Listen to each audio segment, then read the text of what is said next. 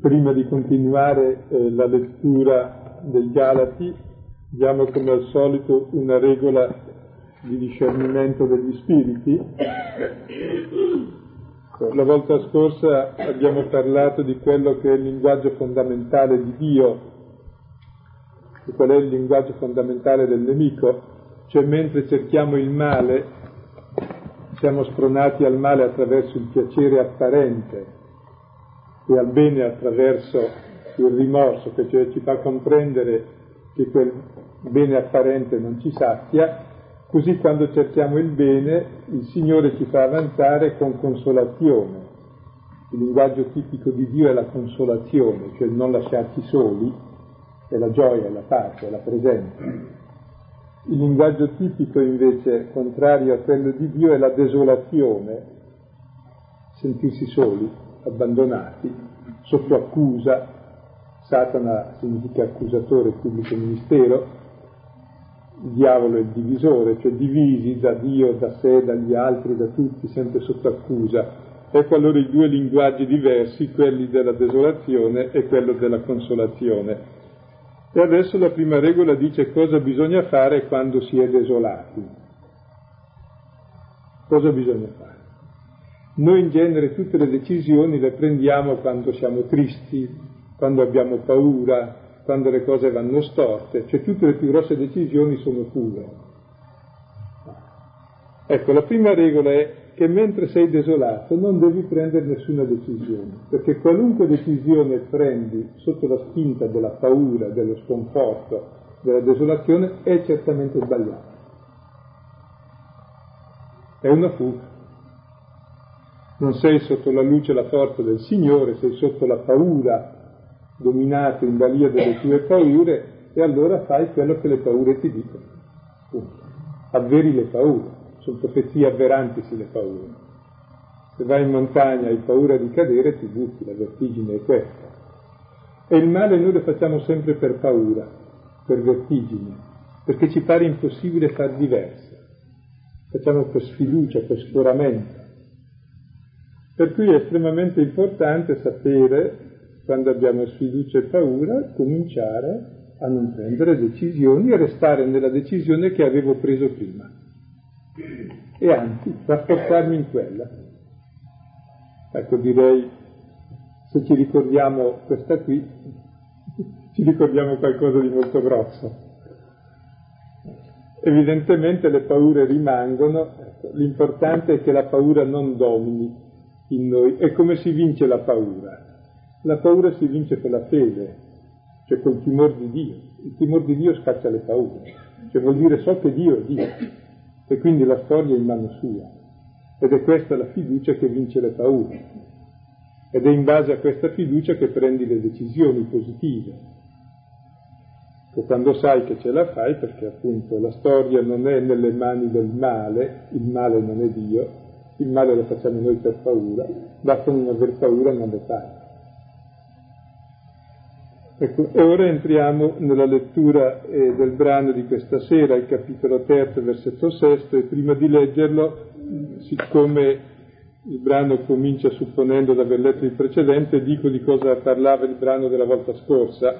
Ecco, nella volta scorsa Paolo ricordava ai Galati la loro esperienza fondamentale che hanno ricevuto lo Spirito Santo, che hanno ricevuto la vita nuova, hanno ricevuto la libertà non perché erano molto bravi e hanno osservato delle leggi, ma l'hanno ricevuta mediante la fede. Cioè la novità non viene attraverso le cose che fai, la novità c'è già, perché tutte le cose che fai non sono mai nulla di nuovo. La novità è qualcosa che scopri di molto più profondo ed è il dono di Dio che già c'è e che ti viene annunciato. E il dono di Dio è che Lui ha dato la vita per noi in Cristo e che ci ama più di se stesso. Per fondare la propria vita su questo amore incondizionato e avere una vita libera dalla paura, dalla legge, fuori dalla religiosità servile, fuori dalla negazione della religiosità servile che è l'ateismo, c'è una vita da figli di Dio che rende possibile una vita fraterna. E quando parliamo del dono dello Spirito Santo, non intendiamo qualcosa di vago, perché lo spirito è la vita, la vita non la vedi ma ti accorgi se c'è. Appunto, quando uno è morto non vive. Pur non vedendo la vita vedi gli effetti, così l'effetto dello Spirito Santo lo vedi, è una vita nella gioia e nella pace.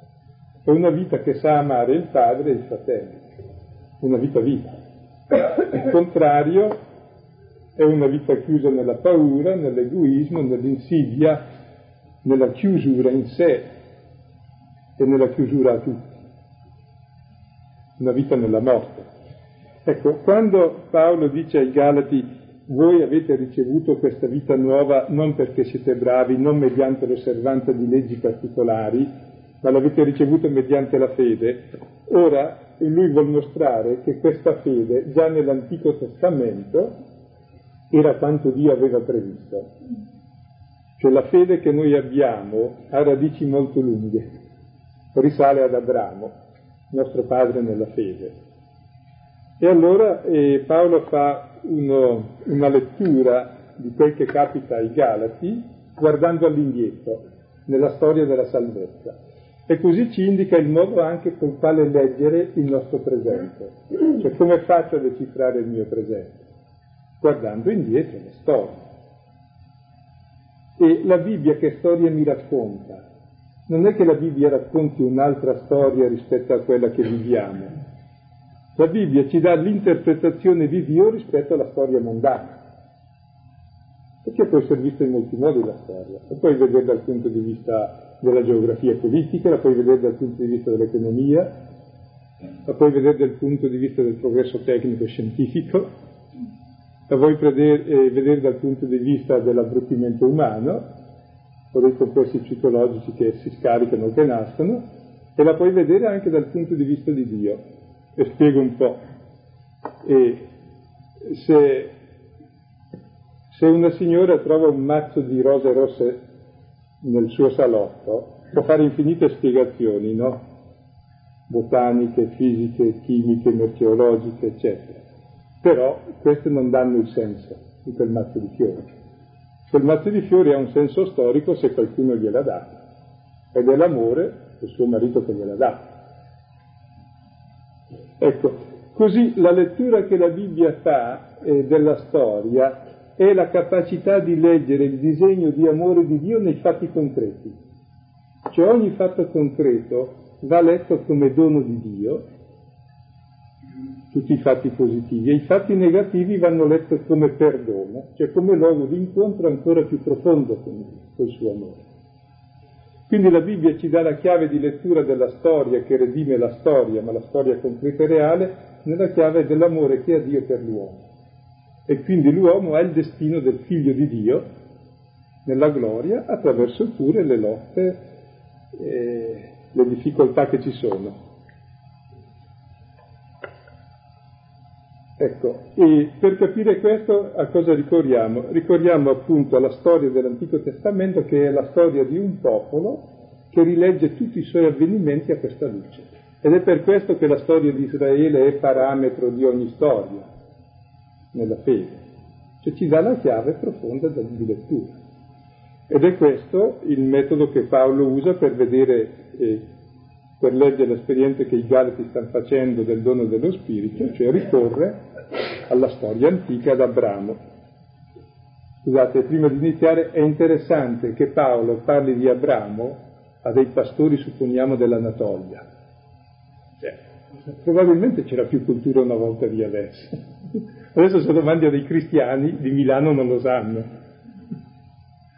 Invece fa, e, una quantità di citazioni su Abramo, sulla, sulla storia di Abramo, che suppone evidentemente che le conoscessero, se no non lo fa. Quindi vuol dire che c'è una forma di cultura che andrebbe un po' aumentata. Per questo vi consiglio di leggere Genesi dal capitolo 11 al 25, che è la storia di Abramo. Si rifà alla storia, diceva Silvano, la storia di Israele, si rifà alla radice della storia di Israele, che è appunto questo personaggio Abramo. Ora leggiamo Galati 3, dal versetto 6 al versetto 9 riferimenti e argomentazioni a partire da Abramo. Galati 3, versetto sesto.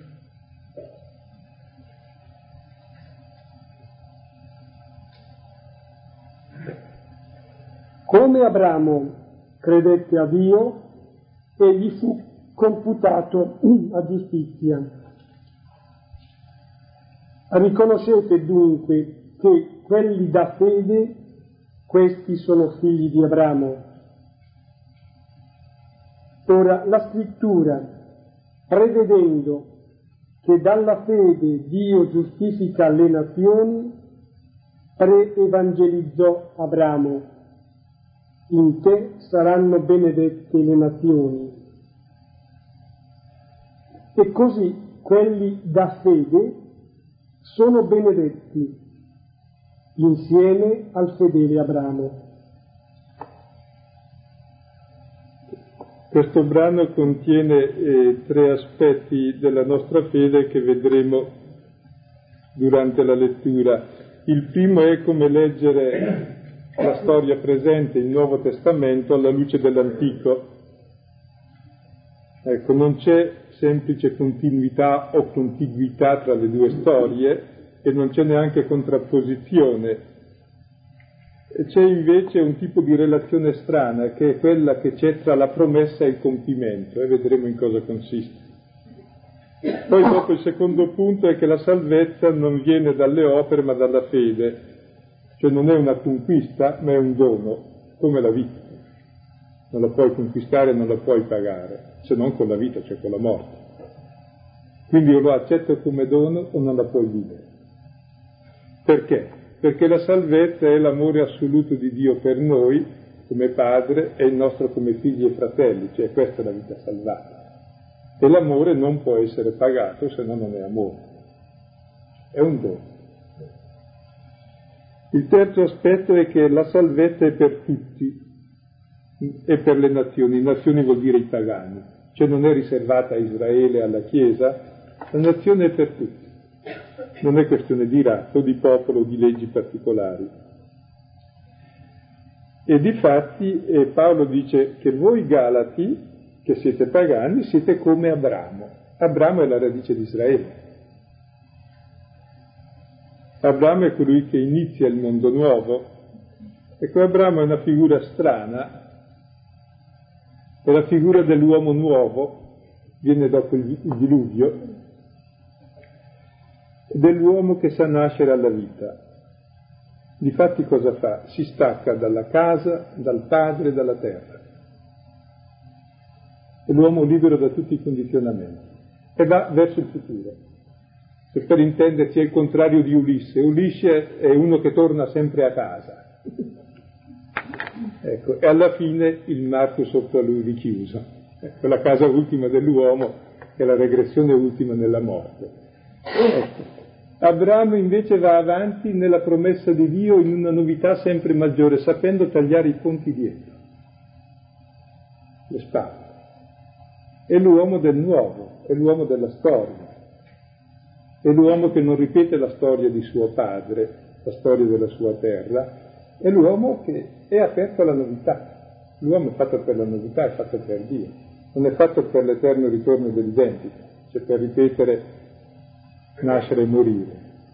È fatto non per la nostalgia del passato, è fatto per la nostalgia del futuro, è fatto per Dio. E Abramo è questa figura strana di uomo che sa nascere alla vita pienamente adulta, libero dalla terra, libero dal padre, e si muove, Genesi 11, sotto la promessa che gli verrà data un'altra terra, che gli verrà data numerosissima discendenza sarà libero dal Padre, sarà lui padre di molti popoli, anzi di tutti i popoli. Numeroso come le stelle del cielo e le arene del mare. Ora, il fatto però è questo, che di tutta la terra Abramo non vede niente se non a caro prezzo la, la grotta di Macpela che sarà la tomba di Sara, di sua moglie. Quindi tutta la terra si riduce a una tomba e tutti i suoi figli, arriva a cento anni, non ne ha. Poi quando gliene arriva uno, dice adesso sacrificalo, devi perderlo. Interessante, ma allora? Cioè, quindi tutta la sua terra è un sepolcro, tutto il suo figlio è uno che in fondo muore come ogni figlio. Ma allora dove sta la terra che abbraccerà il mondo? La, la terra vuol dire ciò che ti sostiene e ti alimenta, la terra è figura della madre che dà la vita. E il figlio è la posterità, è il futuro, la qualità di questa vita che può durare, che non finisce. Ecco, e lui si trova invece senza l'uno e senza l'altro. Ed è proprio per questo che lui è padre di quelli che hanno fede. Perché? Ecco, qui Paolo, Paolo, fa un'operazione di lettura che dobbiamo riuscire a compiere anche noi ed è la lettura più difficile. Cioè la terra in realtà non è la terra che ci sostiene, la terra sprofonderà anche, o sprofonderemo noi sotto. Ciò che ci sostiene è qualcos'altro. Questo lo capirà Israele durante l'esilio, quando ha perso la terra per sua colpa. Israele durante l'esilio capisce che la terra che sostiene e dà la vita non è la terra materiale, ma è lo Spirito di Dio che ci dà la vita nuova, è lo Spirito di amore, di perdono, di fraternità. Questa è la terra che ci genera vita nuova, cioè lo Spirito Santo. Quindi invece della terra ci sarà lo Spirito, è la nuova madre, cioè la vita nuova. Ecco, invece del figlio della carne, che è uno solo, e che accetta come dono di Dio, vuol dire questo il sacrificio di Isacco, cioè lo accetto come da Dio, non è mio. Ecco, da questo figlio accettato come dono di Dio verrà la posterità, cioè tutti i popoli saranno figli di Abramo mediante la fede, perché Dio ha una fede in Dio assoluta, che riceve tutto come dono di Dio. Cioè in fondo Abramo è colui che sa vivere l'economia dei segni, e adesso mi spiego. Se uno si mettesse a volere decifrare una lingua e si fermasse a leggere le lettere, scambiando le lettere per realtà, non capirebbe nulla. Forse con gli ideogrammi qualcosa, e con le nostre lettere niente. Ora, leggere la storia vuol dire saperla leggere come segno, che significa qualcos'altro. Come le lettere dell'alfabeto significano qualcos'altro messe insieme fanno delle parole, e le parole significano qualcos'altro, delle cose. E le stesse cose messe insieme significano qualcos'altro, degli avvenimenti, delle combinazioni. E sotto gli avvenimenti e le combinazioni c'è ancora qualcos'altro, l'intenzione, dove vanno, che senso hanno. Cioè tutta eh, la nostra vita è un linguaggio simbolico e noi dobbiamo sapere cogliere sempre dietro il segno cosa ci sta di significato profondo, se no non ha senso. La cosa stessa non ha senso fino a quando non capisci dove porta, da dove viene. E il senso del creato è che noi veniamo da Dio e torniamo a Dio. Questo dà senso alla nostra vita. E tutto quello che esiste al mondo è dono suo di amore. Dicevano i rabbini che tutto il creato è l'anello nuziale che Dio ha dato all'uomo, piccolo segno del suo amore perché Dio vuol dare qualcos'altro. Per una cosa ci vuol dare? Ci vuol dare se stesso. Questa è l'eredità dell'uomo, è Dio. Per questo l'uomo non è sazio di niente, perché è fatto per l'assoluto. E allora o tu leggi le cose come segno, come dono di Dio, e allora le vivi con gioia perché sono un dono di amore e dietro il dono viene il donatore, oppure ti aggrappi alle cose, perché sai che sfuggono, le consumi, le divori e ci muori insieme perché sai che non hanno altro senso se non la morte. Quindi saper leggere simbolicamente le cose e la storia è l'unico modo per godere le cose, la storia e la vita. E la terza dimensione che dà spessore, dà consistenza, ed è ciò di cui oggi manchiamo, sommamente. Per questo si vive nel consumo delle cose. Cioè, se un segno non lo avverti come segno, cioè non vai alla realtà che rimanda, i segni non puoi vivere. Ecco, per darvi l'idea della storia dei segni, che si può raccontare una, sto- una storiella che può rendervi l'idea di tutta la storia di Israele, ma anche della nostra, che il primo giorno in cui Israele entrò nella terra promessa disse che buono Dio che mi ha dato la terra. La terra l'ha ricevuta come dono e lo dava a Dio ed era contento perché era un dono. E il secondo giorno tacque. E il terzo giorno disse che buona la terra che Dio mi ha dato. E il quarto giorno tacque. E il quinto giorno disse che buona la terra e cominciò ad adorarla, ad arrassarla, a privarne gli altri, a uccidersi e fece un deserto della terra. E il sesto giorno si trovò in esilio nel deserto. Più o meno è la parabola della storia dell'uomo nel suo non saper leggere il segno. Ed è la storia stessa di Adamo, che aveva ricevuto in dono l'eguaglianza con Dio e invece che riceverla come dono se ne impadronì. E il nostro peccato radicale è sempre quello di impadronirci e voler conquistare il dono. Supponete anche il rapporto genitori-figli. Evidentemente la vita è un dono, è un dono d'amore, è gratuito. Il non capirlo così è drammatico e rende impossibile la vita.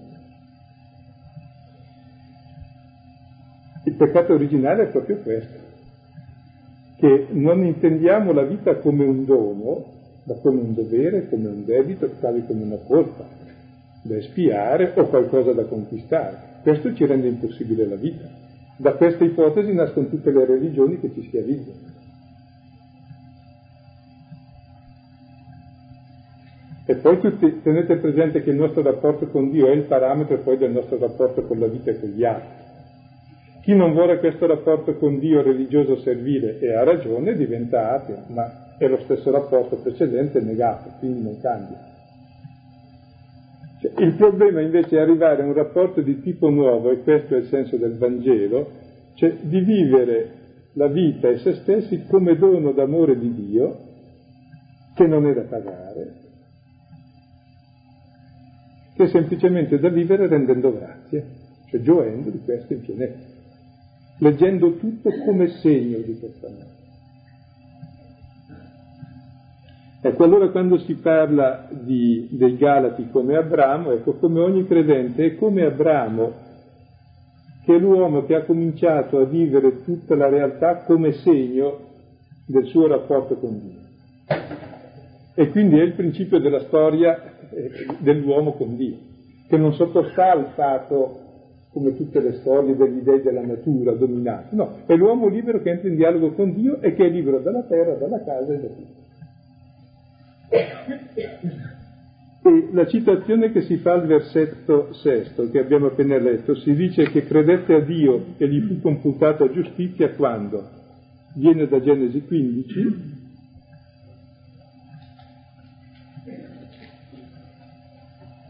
quando Dio fa l'alleanza ecco, con Abramo, che è molto vecchio, non ha figli, e Dio lo tira fuori dalla sua tenda e dice guarda le stelle del cielo, contale, tanti saranno i tuoi figli. E Abramo cosa fa? Invece di fare come sua moglie Sara, due capitoli dopo, che si mette a ridere sentendo che Dio dice così, dice non ci credo, Abramo e gli fu accreditata giustizia. Ora, cosa vuol dire credette? Ecco, credere non vuol dire credere che c'è un Dio. Più o meno tutti ci credono, oppure lo negano, è quasi indifferente. Credere è la relazione che hai con Dio. Chi è Dio per te? Non è se esiste Dio, esiste lo stesso anche se non ci credi Dio. Il problema della fede è la relazione che hai con Lui. La relazione di fede è fiducia, cioè credi in Lui, cioè hai fiducia in Lui, cioè tu amico, fondi la vita su di Lui e questa è la fede. Cioè riconosco che Dio è per me, cioè la fede è riconoscere che Dio mi è padre e che mio padre è Dio, cioè perché resta Dio, cioè onnipotente. E questa fede, che è credere all'amore di Dio, e la giustizia. La parola giustizia nella Bibbia significa la volontà di Dio. Dio ha una sola volontà, che noi stiamo bene, perché siamo suoi figli, come ogni genitore ha una sola volontà sui figli, che stiano bene. Il nostro star bene consiste nel compiere la sua volontà. E la sua volontà cos'è? È che crediamo in Lui, cioè che abbiamo fiducia che Lui ci vuol bene, perché questa è la nostra felicità. Se non mi sento amato dal mio principio, come posso essere felice? Se mi attendo poi alla fine che sarà mio giudice e mi manda chissà dove, come posso essere felice? E allora proprio fede è uguale a giustizia perché la giustizia che è la volontà di Dio non è altro la volontà di Dio che noi crediamo al suo amore per noi. Questa è tutta la volontà di Dio. Per cui fondi una vita sull'amore e sulla gratuità di questo amore. Diventa una vita felice, diventa una vita di figli di Dio, diventa una vita fraterna.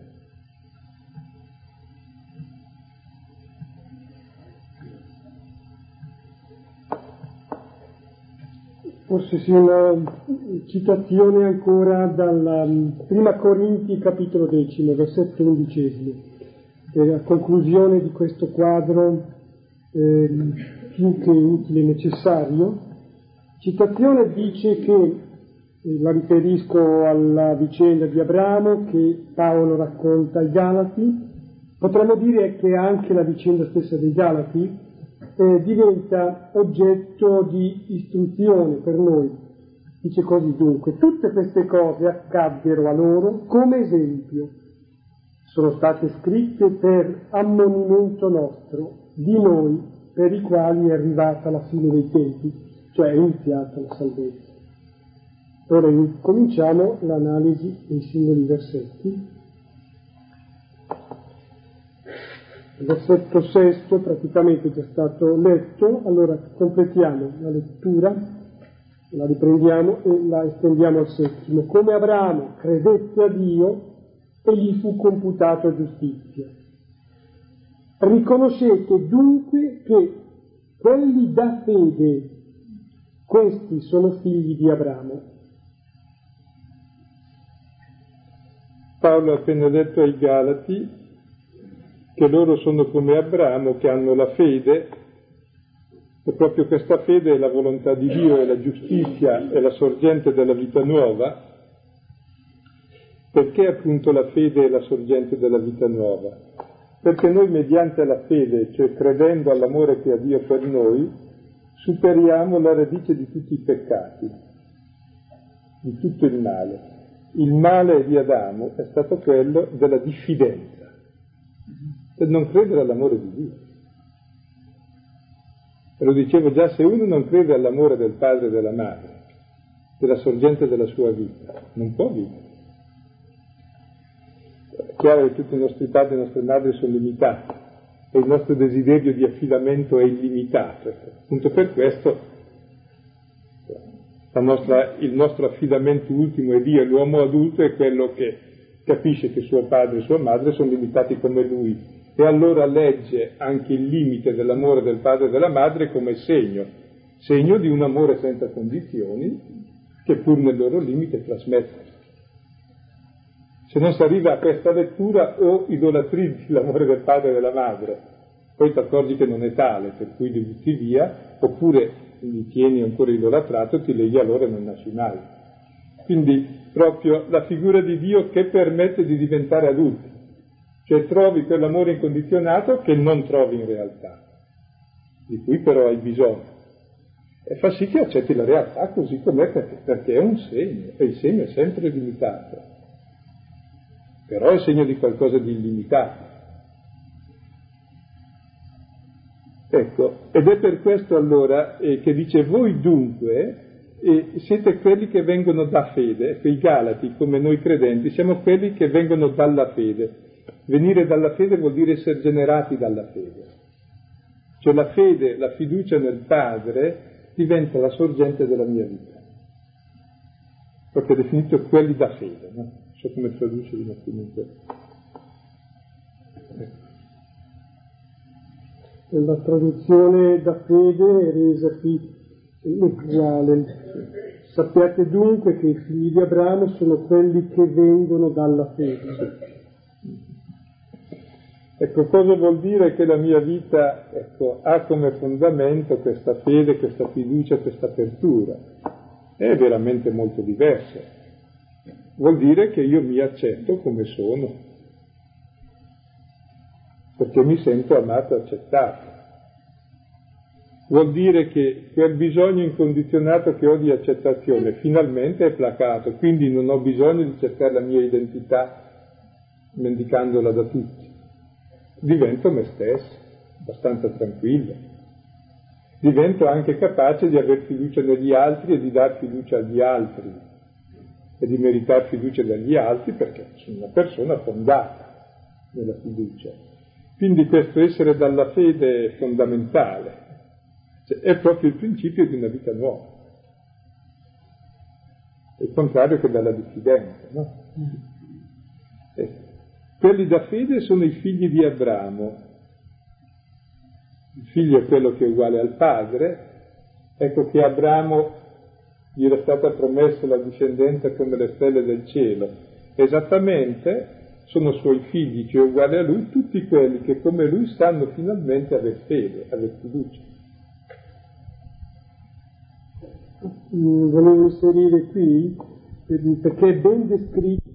Guardate, alla roccia da cui siete stati tagliati, alla cava da cui siete stati estratti. Guardate ad Abramo, vostro padre, a Sara che vi ha partorito, poiché io chiamai lui solo, lo benedissi e lo moltiplicai. E dove Abramo è mostrato proprio arido come una roccia e Sara sterile come una cava di sassi. Eppure i due, Abramo in primis, ecco, diventa mediante la fede principio di vita e di benedizione per una moltitudine, per tutta la moltitudine dei credenti, si intende di generazione in generazione. Versetto ottavo.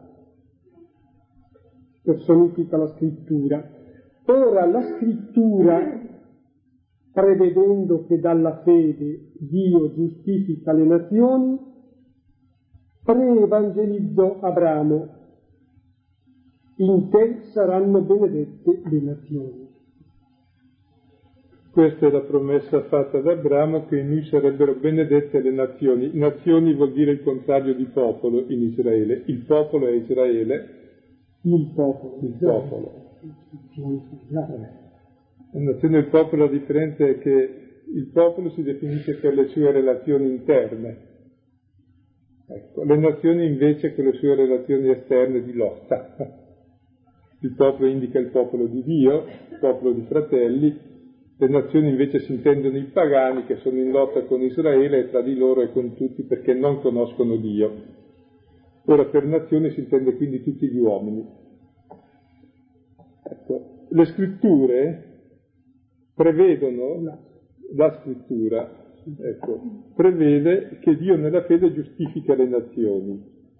Cioè la scrittura, diceva Filippo, è personificata perché rappresenta il disegno di Dio sulla storia e il disegno di Dio sulla storia è che la giustizia di Abramo, cioè la vita nuova che Abramo ha avuto mediante la fede, toccherà a tutti i popoli. Tutti i popoli saranno figli di Abramo che tutti noi discendiamo dalla fede di Abramo. Il nostro padre spirituale è Abramo. Non sono figlio della lupa di Roma, ma di Abramo. È lui che mi ha fatto crescere nella fede. Molto meglio sempre. Essere figli di cani, con tutto il rispetto per gli animali. E è interessante allora il rapporto Israele con gli altri popoli, a parte quel che vediamo capitare, ecco noi comprendiamo che Israele è il primogenito. Il primogenito è colui che rappresenta poi quelli che verranno dopo, che sono uguali a lui. E lui è il primo che ha conosciuto Dio come padre e il suo destino è testimoniare a tutti gli uomini che Dio è padre. Quindi il destino di Israele è la fraternità tra tutti i popoli, saltando ogni religione.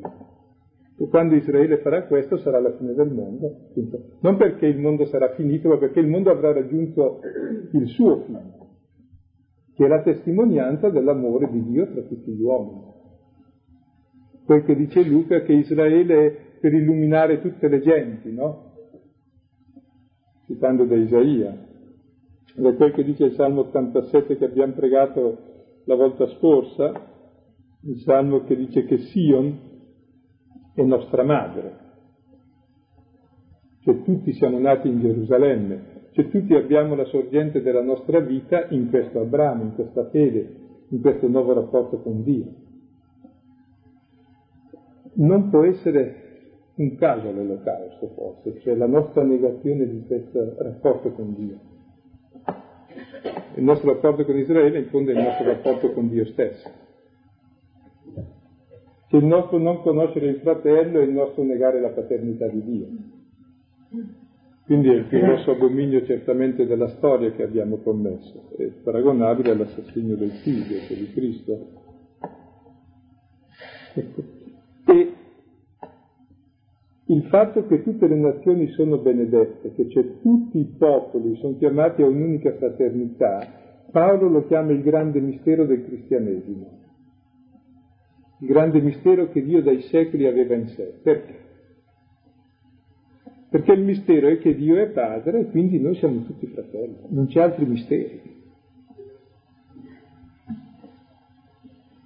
E ce l'ha rivelato il padre dando suo figlio per noi tutti dicendo siete miei figli, vi amo tanto che do la vita per voi. Questo ha detto il fratello che conosceva l'amore del padre e così ci è rivelato l'amore del padre e lui è il primo a viverlo. E allora colui che capisce questo è pronto, invece che togliere la vita ai fratelli, a sapere amare fino a dar la vita, che è l'unico modo per averla. La vita ce l'hai se la dai.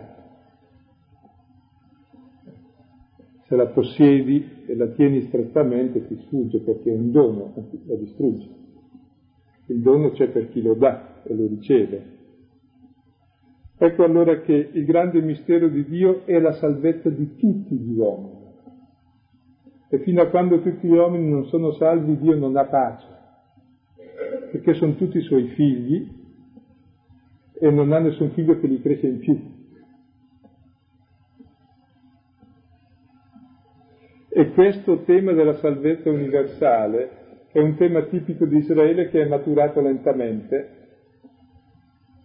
attraverso i profeti, attraverso prima come ogni popolo si sentiva per la sua identità all'interno, però un'identità sempre diversa da quella di altri popoli. Tant'è vero che la terra, era la terra di Dio era promessa, Ecco, e testimoniava all'interno dei popoli la santità, cioè la diversità di Dio, che Dio era diverso. Ecco, la diversità di Dio si è rivelata pienamente in Gesù Cristo, la diversità di Dio è che Lui è l'altro rispetto a noi, e noi siamo l'altra parte sua. Quindi Lui è la nostra eredità di noi tutti. Allora, circa l'universalismo, ehm, il rapporto, diciamo, tra il popolo Israele e le nazioni, gli altri, eh, si può riferire che c'è una consapevolezza eh, a livello così diciamo di, di, pensiero, appunto di coscienza, eh, espressa al massimo nel libro di Giona, capitolo secondo. Però c'è un'esperienza, un'esperienza che è drammatica, anche paradossale. Cioè Israele si trova nell'esilio sparso fra i popoli cioè smembrato ed è in esilio appunto.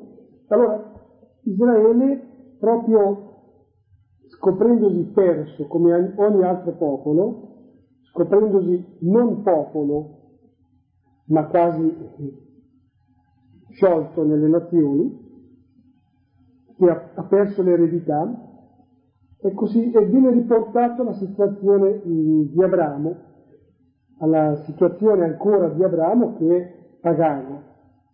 Ecco, allora in tal senso credo che proprio si sperimenta eh, appunto questo universalismo di cui dicevo, consapevole in donna e che invece vissuto, di fatto sperimentato anche dolorosamente. Passiamo al versetto 9. Vabbè, forse si può dire qualcosa sulla citazione che è fatta, si riportata anche qui, in te saranno benedette tutte le genti, questo preannuncio, questo preevangelizzare, eh, cioè è detto in te, mentre invece sé nel testo non era in te, cos'è che era? Ricordo bene, ecco era in lui. Vabbè. Versetto nono. E così quelli da fede sono benedetti insieme al fedele Abramo. Quelli da fede benedetti. Ecco, se le genti, cioè se tutti gli uomini saranno benedetti, non possono esserlo mediante il sangue, perché non sono figli di Abramo, ma mediante lo spirito, cioè la fede, lo stesso spirito di Abramo, che è il credere e l'accettare come fondamento della propria vita l'amore di Dio e vivere questo amore, ecco che chi accetta questo è benedetto con Abramo. Ecco, allora praticamente qui eh, Paolo riesce a riportare l'esperienza che i Galati hanno vissuto, l'esperienza del dono dello Spirito mediante la fede, dicendo, vedete, questa esperienza che voi vivete è ciò che già ha vissuto Abramo, quindi avete un padre, è Abramo. Secondo è quello che Dio aveva previsto perché la discendenza di Abramo avrebbe raggiunto tutta l'umanità perché tutta l'umanità sarebbe benedetta in lui proprio mediante questa fede. Allora eh, possiamo fermarci qui per questa sera e ritornando un pochino e eh, riprendendo i tre motivi che abbiamo visto. Uno è il rapporto tra la storia di Israele e la nostra storia. La storia di Israele serve per capire la nostra storia. Israele contiene la promessa e alla luce della promessa capisci il compimento. Dopo il secondo aspetto è che la salvezza, appunto, già nella storia di Israele non viene dalle opere, non viene dalla legge. Se voi notate, l'argomentazione di Paolo non parte da Mosè che ha dato la legge, ma da Abramo, che è 400 anni prima, senza legge perché il problema non è della legge, quella verrà dopo la legge vedremo che senso ha. Ma la salvezza è data prima e indipendentemente dalla legge. La salvezza è perché Dio è padre. Sarebbe come dire che prima viene l'esperienza della madre che ti fa crescere, poi verrà anche quella del padre che ti pone delle norme. Come non te le pone prima di nascere o appena nato, te le pone dopo e ha un senso transitorio fino a quando non ti servono più perché sei adulto e diventi come tuo padre. Ma la salvezza viene non dalle opere, ma dalla fede. E attraverso la fede, appunto, tutta l'umanità diventa figlia di Abramo, cioè tutta l'umanità è chiamata alla salvezza, non facendo qualcosa di particolare, ma giungendo a questa conoscenza di Dio, che si è rivelata in Israele, che ha trovato il suo culmine in Gesù Cristo, di un Dio come amore, come misericordia, e credendo a questo amore e a questa misericordia di Dio. E questa è appunto l'essenza del Vangelo e, ed è ciò che annunciamo a tutta l'umanità indipendentemente dalle culture e dalle religioni. Sono tutti uguali. E possono andare bene tutte le culture e il loro contrario, tutte le religioni e il loro contrario. Sono tutte abbastanza giuste e abbastanza sbagliate e non ci interessa molto, se non per rispettarle. Perché la salvezza non viene da lì perché il problema non è quello. Ecco, che una madre abbia un figlio con gli occhi verdi, l'altro azzurri, l'altro neri, saranno differenti, però li accetta tutti, ecco. non, è, non, non, è, lì il problema. Ecco. Così tutte le nostre differenze, anche così religiose, il problema non è lì, è molto più grande. È se conosco l'amore di Dio che ha dato la vita per me. Questo mi rende finalmente libero da ogni schiavitù religiosa e da ogni schiavitù non religiosa, perché c'è anche la schiavitù dell'ateismo che è uguale.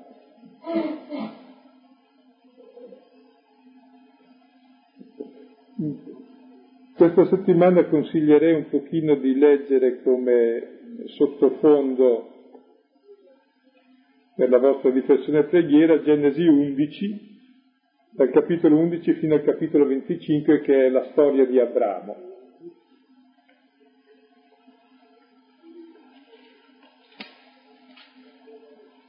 Scusate, giustamente 12, che 11 è la storia di Babele, che è il contrario, sì. Dal capitolo 12 al, al capitolo 25. Sì. Probabilmente c'è qualche macchina di partita, dai. Buonasera, non è che per caso c'è di macchine? E qualcosa si conosca di Abramo indubbiamente perché per dire la storia sacra eh, c'è il racconto soprattutto di figure, personaggi di uomini o donne di Dio, eh, di fatti dell'Antico Testamento. Il racconto di queste cose dico, non, non si conosce, però forse eh, di Abramo si deve dire che non si conosce abbastanza, senz'altro, si conosce assai poco rispetto all'importanza che Abramo ha nel discorso di fede. E Paolo torna sulla figura di Abramo, non appena qui nella lettera ai Galati, ma nella lettera ai Romani, moltissimo. Abramo è il padre dei credenti, è davvero l'anello di congiunzione eh, del, dei pagani, delle nazioni e del popolo Israele. È il padre appunto di Israele, ma è il padre anche di tutti quelli che verranno dall'Oriente all'Occidente e siederanno a banchetto con Israele. Quindi la citazione, cioè la citazione, la, la, la raccomandazione di leggere dalla Genesi del capitolo dodicesimo, dove dopo il racconto della creazione positivo, il racconto del peccato, capitolo terzo di Genesi innanzi fino al capitolo undicesimo, ecco, dopo eh, questa premessa più universale che si sprofonda nei secoli, incomincia la storia di salvezza con questo uomo, questo uomo che è chiamato da Dio, Abramo, poi il nome sarà anche modificato, significherà padre di molti popoli, Abramo. Bene, questa era una raccomandazione di una lettura, poi aspettiamo ancora. Ah. E pensavo la storia della Genesi 12-25 più Romani 4 può essere sufficiente.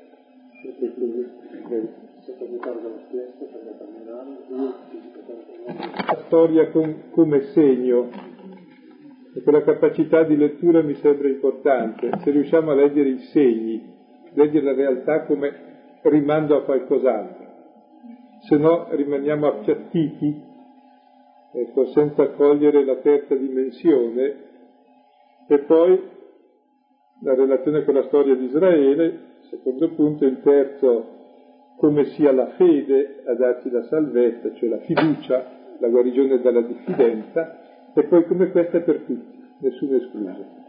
Ecco, questi sono un po' i punti sui quali possiamo un po' mettere in comune le nostre riflessioni.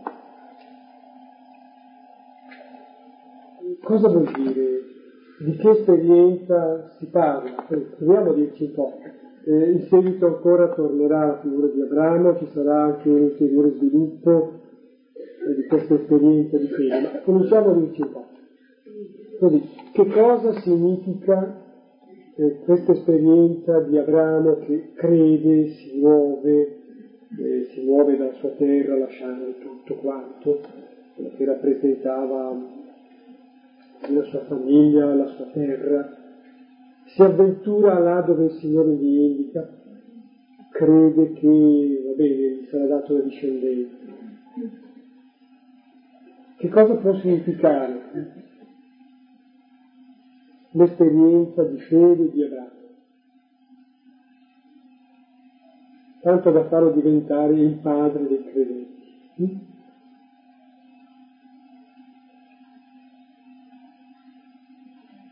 Proviamo, qualcuno rischia di qualcosa su questo? Nel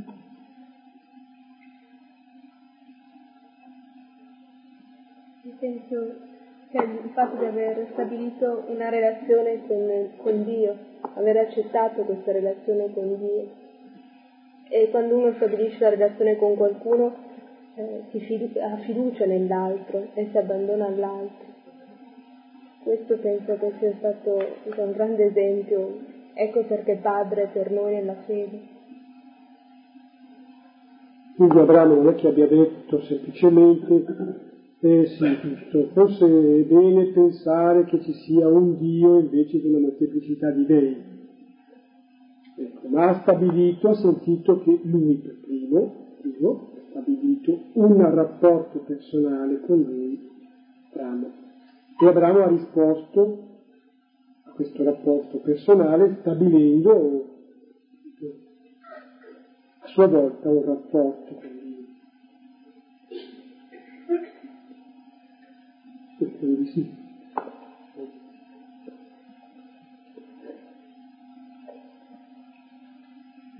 È importante questo perché la fede è proprio questa relazione da persona a persona con Dio ed è tipico della religione ebraica e poi cristiana.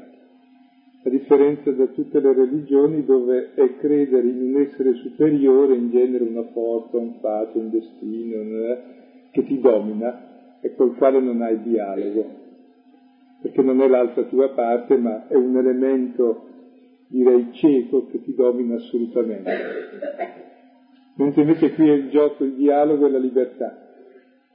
È proprio il rapporto interpersonale con Dio come dialogo libero, ed è questa la fede di Abramo. Ed è questa la nostra fede, appunto. Ecco, forse c'è questo salto, questo scatto, salto qualitativo. Abramo è un pagano, quindi appunto si può pensare che fosse si sentisse soggetto, soggetto al, al fatto, soggetto al dominio di queste divinità. A un certo punto la sua esperienza subisce proprio uno scatto, un salto qualitativo, la sua esperienza di, di uomo, avanti degli anni già fosse anche un sapiente che ha riflettuto, e sente che è interpellato, l'iniziativa parte da qualcuno, che non è lui, questa voce misteriosa di cui il capitolo dodicesimo della Genesi. Ecco, Abramo, esci, vattene dalla tua terra. Eh sì, dice Dio trascendente. Quando entri in rapporto, cioè lui entra in rapporto con te, ti fa passare oltre. E fa sì che tu trascenda te stesso, ecco esci, te ne vai, da.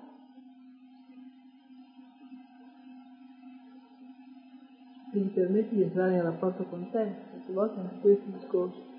La tua diffidenza di cui si parlava prima non, non la capisco tanto bene, la differenza nei confronti eh, di chi ti ama fin dal principio, senza interruzione, ehm, non so qual, quali altre garanzie pretendi. Entrare in relazione, eh, parlava, diffidenza, parlava di dialogo, mancanza di dialogo.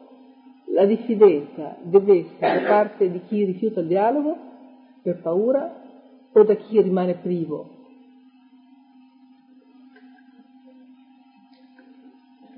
Forse la cosa migliore è la rinuncia alla diffidenza. Perché parlava che anche l'altra volta che del rischio della fede, che sia una cosa un po' non molto corretta del rischio, però eh, rinunciare alla diffidenza è questo il, il modo di seguire. Penso un pochino che l'uomo è bisogno assoluto di fiducia, e però maledetto l'uomo che confida nell'uomo, perché siamo tutti limitati, quindi uno che ripone fiducia nell'uomo è sempre smentito. Allora com'è? Ecco, il problema è un altro, che la, la, fiducia assoluta la poni nell'assoluto e nell'altro poni la fiducia relativa. Non esigi l'assoluto e quindi l'accetti per quello che è e ti va bene. Ma se non accetti quella assoluta e esigi l'assoluta dal relativo, non fai altro che violentare tutto il relativo e non accettarlo e buttarlo via. Perché non è assoluto. No? Si parlava di segni però. Sì, esatto, e, le, e leggi quel che c'è. Il limite, sì, sì certo. I segni ce n'è sempre.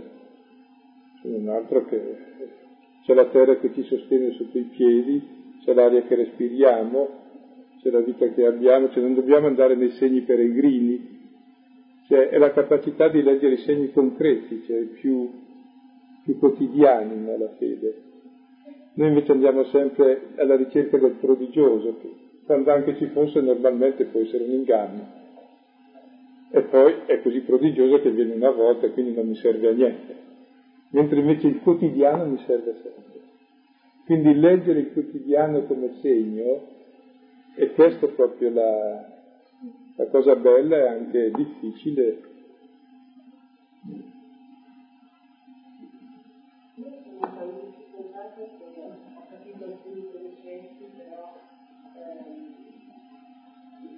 ho di aver mai interpretato. Allora, da una parte dice che la salvezza è per tutti, perché Dio ordina famiglia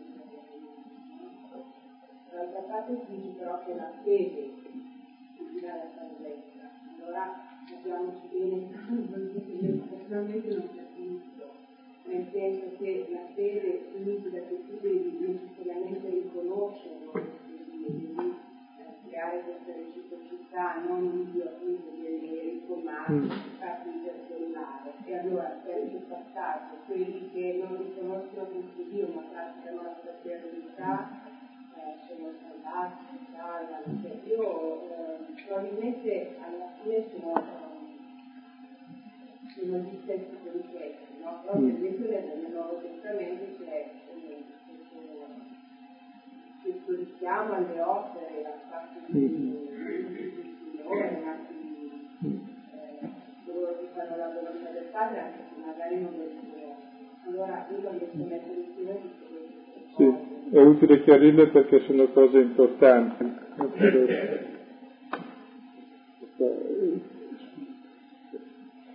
Ecco, riassumendo diceva eh, tre punti. Il primo è eh, che la salvezza Ecco, Dio vuole salvare tutti, però la salvezza la prendiamo con la fede, ma allora solo chi ha la fede è salvato. No, questo è il primo punto. Allora, eh, rispondo così, che Dio ha salvato tutti, sarebbe come se noi tutti avessimo in banca eh, 100.000 miliardi, che è quello che Dio ci ha messo su come padre, la nostra eredità. Però eh, chi lo sa e lo accetta ci vive, chi non lo sa ci muore. Quindi c'è una salvezza oggettiva che c'è. Questa salvezza oggettiva diventa soggettiva, diventa tua quando tu la accetti, perché l'uomo davvero ha un ruolo importante, è quello di dire sì a questo amore e può dir di no. Quindi per questo è la fede che ti salva, perché la salvezza c'è già ed è data, e con la fede la accetti. Così come l'amore dei genitori c'è, se lo accetti cresci, se non lo accetti ci litighi. E punto terzo, e quelli che si vogliono bene senza riconoscere Dio, bah, non so se ci sono, l'ipotesi dell'ateo buono ci credo molto poco, come al buon selvaggio. I selvaggi si mangiano gli uni gli altri tranquillamente peggio di noi. Ecco, sono tutti uguali voglio dire. Il problema invece che accennavi il terzo è che il, nel Nuovo Testamento si ci vogliono anche le opere, e lo dice bene Matteo e lo dice anche Giacomo proprio in polemica non con Paolo, ma con chi fraintende Paolo. E intende non le opere della legge, ma una volta che tu ami il padre e i fratelli, questo tuo amore fruttifica, cioè si rende visibile. Quindi non è l'osservante di una legge che ti salva, ma questo amore ricevuto che diventa operante nella vita. Sono queste le opere che ci vogliono. Ma queste opere vengono proprio dalla fede. E quando si dice eh, nel, eh, in Matteo eh, saremo giudicati secondo le opere di misericordia, no? Ero nudo, mi avete vestito, ero affamato, mi avete dato da mangiare, ma chi ti ha visto? Ecco, in realtà si tratta di credenti che non, non si erano accorti che era il Signore, però sono credenti, cioè il discorso del Vangelo è rivolto ai credenti, quindi la fede ce l'hanno già, ecco, e vuol dire che questa fede o diventa amore del prossimo, l'amore del padre, o è una fede finta. E quindi vorrebbe dire questo, ma si rimane ancora nell'ambito della fede. Non so se è chiarito. Sì. Sì.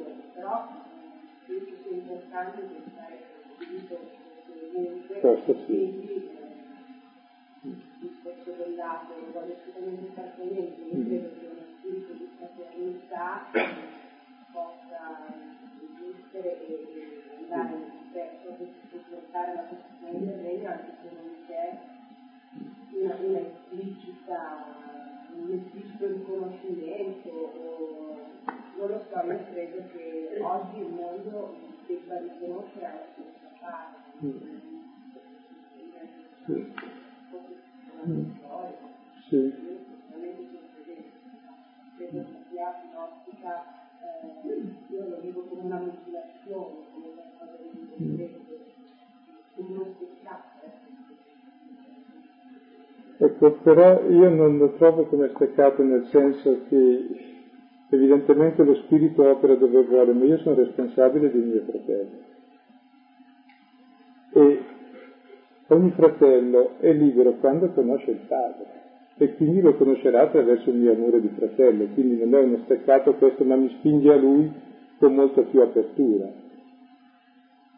E poi l'uomo davvero, se non conosce, difficilmente vive. Può darsi, appunto, perché lo spirito è più forte anche della nostra conoscenza, ma per questo è estremamente importante la testimonianza e l'annuncio, che non è né fanatismo né proselitismo, ma è proprio una coerenza di vita significante anche per gli altri, no?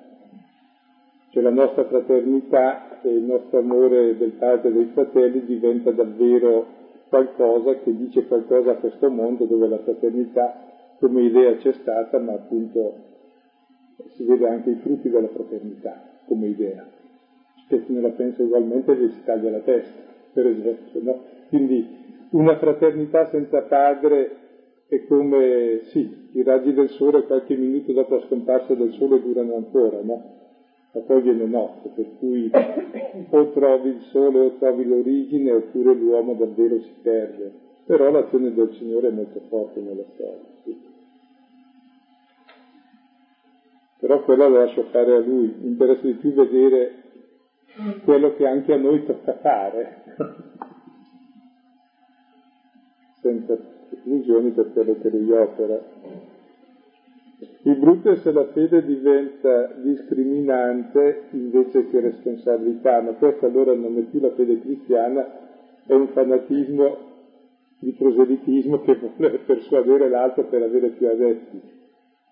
Se invece è semplicemente l'amore dell'altro, la tua fede poi molto concreto, molto fattivo, è molto rispettoso, però è nel nome del Padre perché non è un'ideologia, è una realtà, allora l'altro si trova nella libertà di accettarla o meno.